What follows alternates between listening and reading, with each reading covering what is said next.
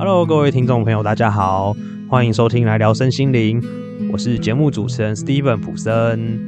这个频道会跟大家聊一些跟身心灵还有灵性有关的话题，我会根据自己对这些话题的主观感受去表达与诠释我的看法，希望从这些看法当中呢，可以找出一些帮助大家运用在生活中的方法，拿回本来就属于自己的力量，在人生中走出一条只属于自己独特的道路。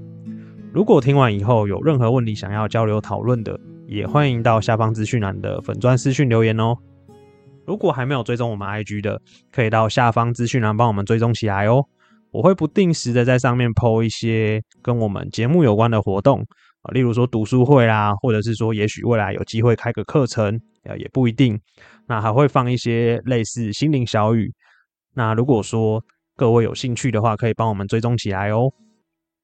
那在节目开始之前呢，就是先跟各位公告一件事情，因为有很多听众在敲碗，就是他希望我可以开一个个人实相本质这本书的读书会，所以呢，我会在八月底的时候会开设实体读书会。那如果有兴趣的朋友呢，可以到我们 IG 粉砖私讯报名。那原则上是会收费啦，因为我要租借场地费，哦，这需要成本。然后再来就是。我原本我只打算开一场在台北场的，在捷运湖州站那那那一带，在内湖。后来我这个公告出去之后呢，因为我本身是住新北市，那我有一些朋友就是新庄、三重、五股、泸州这一带的朋友，他们就说太远了，所以希望我在新庄一带加开一场这个实体读书会。所以呢，就是有两场可以选择，一场可能会开在新庄，那一场会开在内湖。那都是在平日的晚上。那如果说有兴趣想要参加这场读书会的朋友，可以私讯报名。下方那个有 IG 的这个账号，可以去搜寻一下。好，那我们要导读的书就是《个人实相的本质》这一本书。我非常非常非常的强调这本书，它对我们的帮助是很大的。我常常在节目上提到很多很多的观念，都是来自这本书。好，当然。呃，节目上我表达出来的内容是我经过消化之后，看完这本书经过消化之后，我用白话文讲出来的。所以说呢，实际去读这本书的感觉又会有点不一样。那这本书主要就是在讲，嗯，内在精神世界跟外在物质世界是如何交互影响的。那我们的实相是怎么透过精神世界而被我们创造出来的？好，实相。听起来比较文言文，白话文讲就是我们生活中所遇到的人事物。举例来说，呃，常遇到某些特定的人，那那些人也许为你带来不好的感受，好，例如说叽歪的主管，呃，或是感情上常碰到的渣男，呃，各种各样的，这叫人。那事情呢，就是可能会有一些负面的事件来考验你。那物可能就是也许会有车子常坏掉啊，呃，或者是什么东西常坏掉，不一定。这些我们周遭所遇到的人事物，都是根据我们内在精神世界有一个根源，它是被我们这个根源所创造出来的。这本书就是在讲这个原理，然后告诉大家说，那我们可以如何透过认识自己内在精神的世界，主要讲的就是信念，信念是如何创造出这些人事物的。他把这些原理讲得很清楚，然后我们学会了这些原理之后，可以试着。去调整跟修正我们的信念，然后渐渐的去把实相改变。那如果说对这本书的这些内容有兴趣的朋友，欢迎就是到这个粉砖私讯报名。第二个公告呢，就是现在收听这个节目的各位听众，因为现在刚刚好要碰到我们台湾就是农历的七月嘛，那农历七月会有很多很多就是跟民俗有关的信仰。啊，像鬼门开啊，然后中原普渡啊之类的。那因为我想要结合一些民俗信仰，我们从身心灵的角度去聊这些话题。就是假设七月半，我们很常听到的一些都市传说，或者是一些民俗信仰，我们要遵守什么样的规矩？那我会从身心灵的角度去解析这一些东西，告诉大家，哎，为什么有时候会有这些灵异现象的产生，或者是说为什么会有一些这个。奇奇怪怪的事情，好，那我就会用比较不神秘的方式。哦，听完这个节目，你可能会觉得说，哎，以前我担心害怕的东西，可能没有这么可怕了，因为我会把它讲的很，算是很没有神秘感，啊，就有点像是告诉大家一个接近真相的事实，那让大家去感觉一下，就是，哎，跟我们从小所接触到的这个鬼故事有没有什么差别？好，那我们今天的这个话题就比较特别一点。从小啊，我们就很常听到有长辈说，这个农历七月有很多很多的禁忌必须要遵守。那如果说不遵守的话，可能就会冒犯到鬼神啊，然后会有报应什么的。那今天想跟各位聊的这个话题啊，就是有关于这个抓交替。它不一定只针对在农历七月份的时候啊，其实我们很常就是会在呃一些地方，例如说北宜公路啊，或者是一些海边、河边、溪流边。常会听说，就是如果说在那个时候半夜啊，不一定是半夜，也许嗯平常日在那边逗留，然后在那边不小心发生意外，然后就有人会把它解读成说啊，因为就是那个地方曾经走过很多人啊，然后会有一些水鬼啊，或是当地的一些亡魂啊，会在那边抓交替。那这个抓到交替之后，他们才可以去投胎，然后被抓的人就要在那边等待，等待到哪一天他抓到了新的替死鬼，然后他才可以投胎。哦，这个民族信仰的这个故事结构大概是这个样子啊。好，那在这边就要跟各位就是稍微解释一下，忘记之前节目有没有提过，就是其实现代啊，在这个物质世界这个地球这个地方，真正的鬼是非常非常少的，绝大多数都是片段体啊。好，片段体再帮各位快速复习一下，片段体呢，就是说今天假设。呃，我在临死之前有一个很重很重的怨念，不一定是怨念，也许是悲伤、遗憾。然后这个它是一股负面的情感，这股情感浓烈到一定的程度会变成能量，然后残留在我们的物质世界。然后主要的那个人格就是那个灵体，他死了就会去中阴带准备投胎啊，也不一定是投胎啊，也许要做别的事情，反正他就不会再留在这个物质宇宙的这个地方了。那他的这个情感。浓烈到形成这个能量，然后我们就会把它称作是片段体。片段体呢，如果说今天有一个阴阳眼的人经过那个地方，他看到那个片段体，就会以为那是鬼，但其实那个是情感所残留下来的能量。他会以一个很像人格的形态，然后在那个地方不走，很多人就会误以为说那个就是鬼。所以这时候，如果说你经过，你看得到他的话，你就经过，你就问他说：“哎，你是谁啊？你叫什么名字？”你爸爸妈妈是谁？你兄弟姐妹是谁？他不一定回答得出来。假设他今天生前是被人家害死的，那他可能只会有一个鬼打墙的语言，就是我现在好恨呐，然后我要我要杀了谁，我要报仇。他只会讲这句话，然后很像鬼打墙，就是他的行为不断不断的重复，那言语上也不断不断的重复那一句话。所以说，大部分的人。呃，可能看到的有阴阳眼的人看到的，他不一定是看到真的鬼，他看到的可能就是我刚刚讲的那个片段体。因为真正的鬼，它具有完整的人格，可是片段体它没有，它就是一股情感浓烈到一定程度所形成的能量而已。所以说呢，这个有时候我们看到的这个，我们以为的是鬼，其实它是片段体，所以并没有那么的可怕。好，拉回来再讲一下，就是这个。抓交替的这个话题，呃，我之前节目上面常常在强调一件事情，就是我们的实相是根据自己的信念所创造的。所以说抓交替这个事情啊，它也是根据信念的创造，然后配合演出。好，什么意思呢？好，假设今天就是举例好了，小明哦，又是小明，小明很可怜，一下生一下死。好，小明他有一个根深蒂固的信念，就是说，如果在海边、溪水边，或是在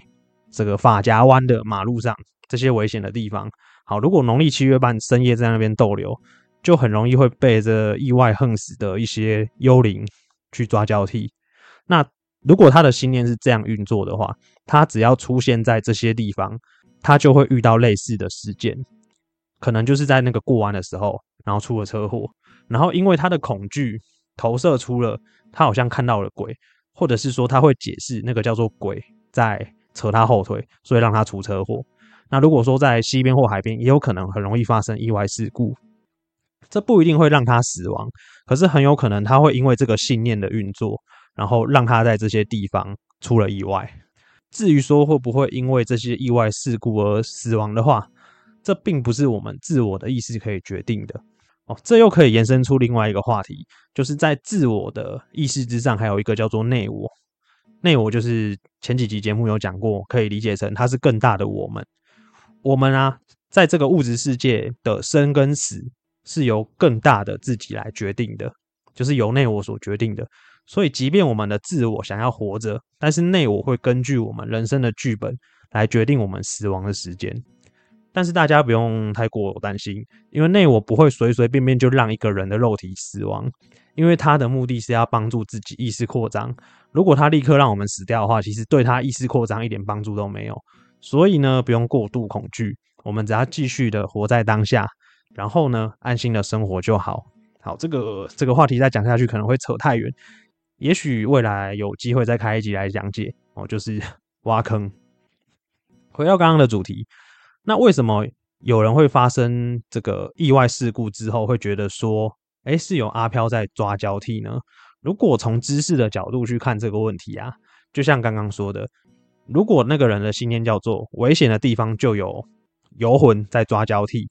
那再加上刚刚提到的，因为某一些原因，那我决定让他在这个时间点离开物质世界，这个信念就会配合那个在那边抓交替的那个游魂。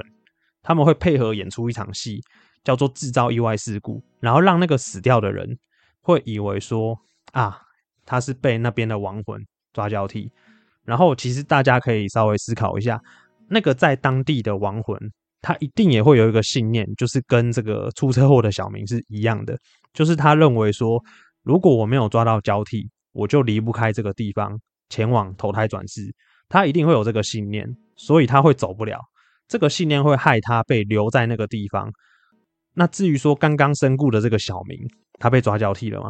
他也会有一样的信念，继续留在那个地方。所以呢，大家有没有发现，如果说今天我们能够看懂那个信念的话，就不必再演这一出戏了。因为如果说今天我们在生前或死后，并没有这个抓交替的这个信念存在的话，我们就完全没有必要在那个地方演这一场戏。因为啊，绝大多数的灵体是在死亡之后，会有灵界的老师，他会带我们到一个空间。如果用宗教的术语，他会说这叫中阴带，在中阴带会进行这个检讨报告，然后计划下一辈子的转世。只有极少部分的灵体很有可能会继续留在阳间游荡，所以才会说这个大多数啊，大多数会留在这个当地物质宇宙、物质世界的这个游魂。通常就两个可能，第一个叫做情感形成的片段体，第二个叫做因为生前的信念导致他以为自己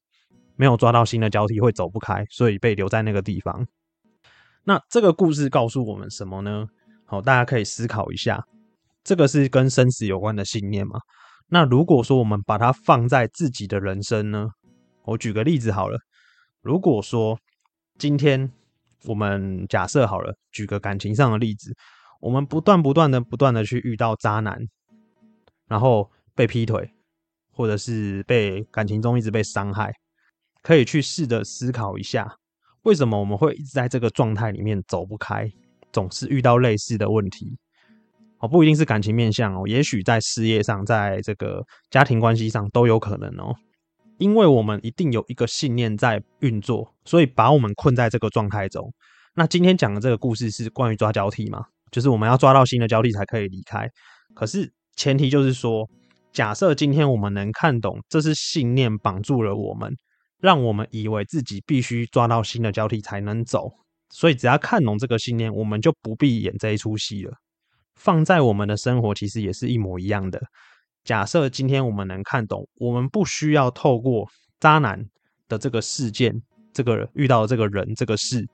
让我们去体验感情这件事情，我们只要看懂它，看懂这个信念在运作，其实我们随时可以去摆脱或是选择离开现在这个让我们不舒服的环境。所以大家呢，可以稍微去思考一下，我们的生活中其实也会有很多像这样的状况发生，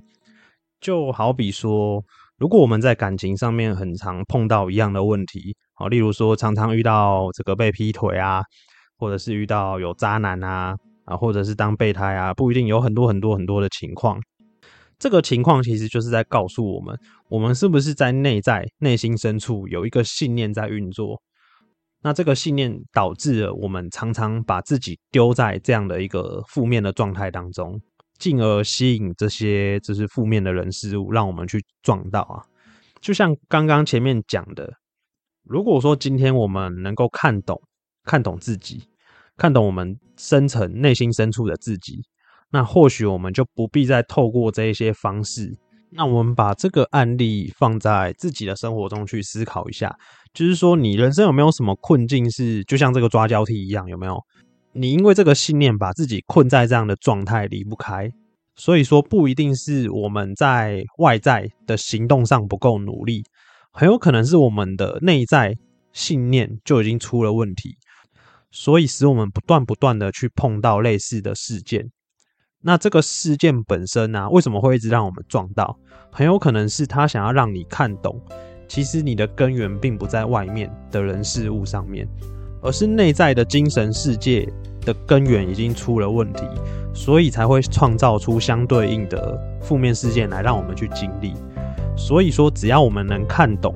到底哪里出了状况以后，我们才有办法去修正它，我们的外在才会变。那以上呢，就是这个我针对这个抓交替的部分跟各位分享的故事，然后顺便呢，让大家可以借由这个案例去思考一下自己的人生。那今天的节目到这边就先告一个段落。如果对我们这个开头提到读书会有兴趣的朋友，可以私讯我的 IG，然后我会帮你们登记报名。如果觉得我们节目有帮助到各位的话，也可以往下滑留下五星好评。那来聊身心灵，我们下次见，拜拜。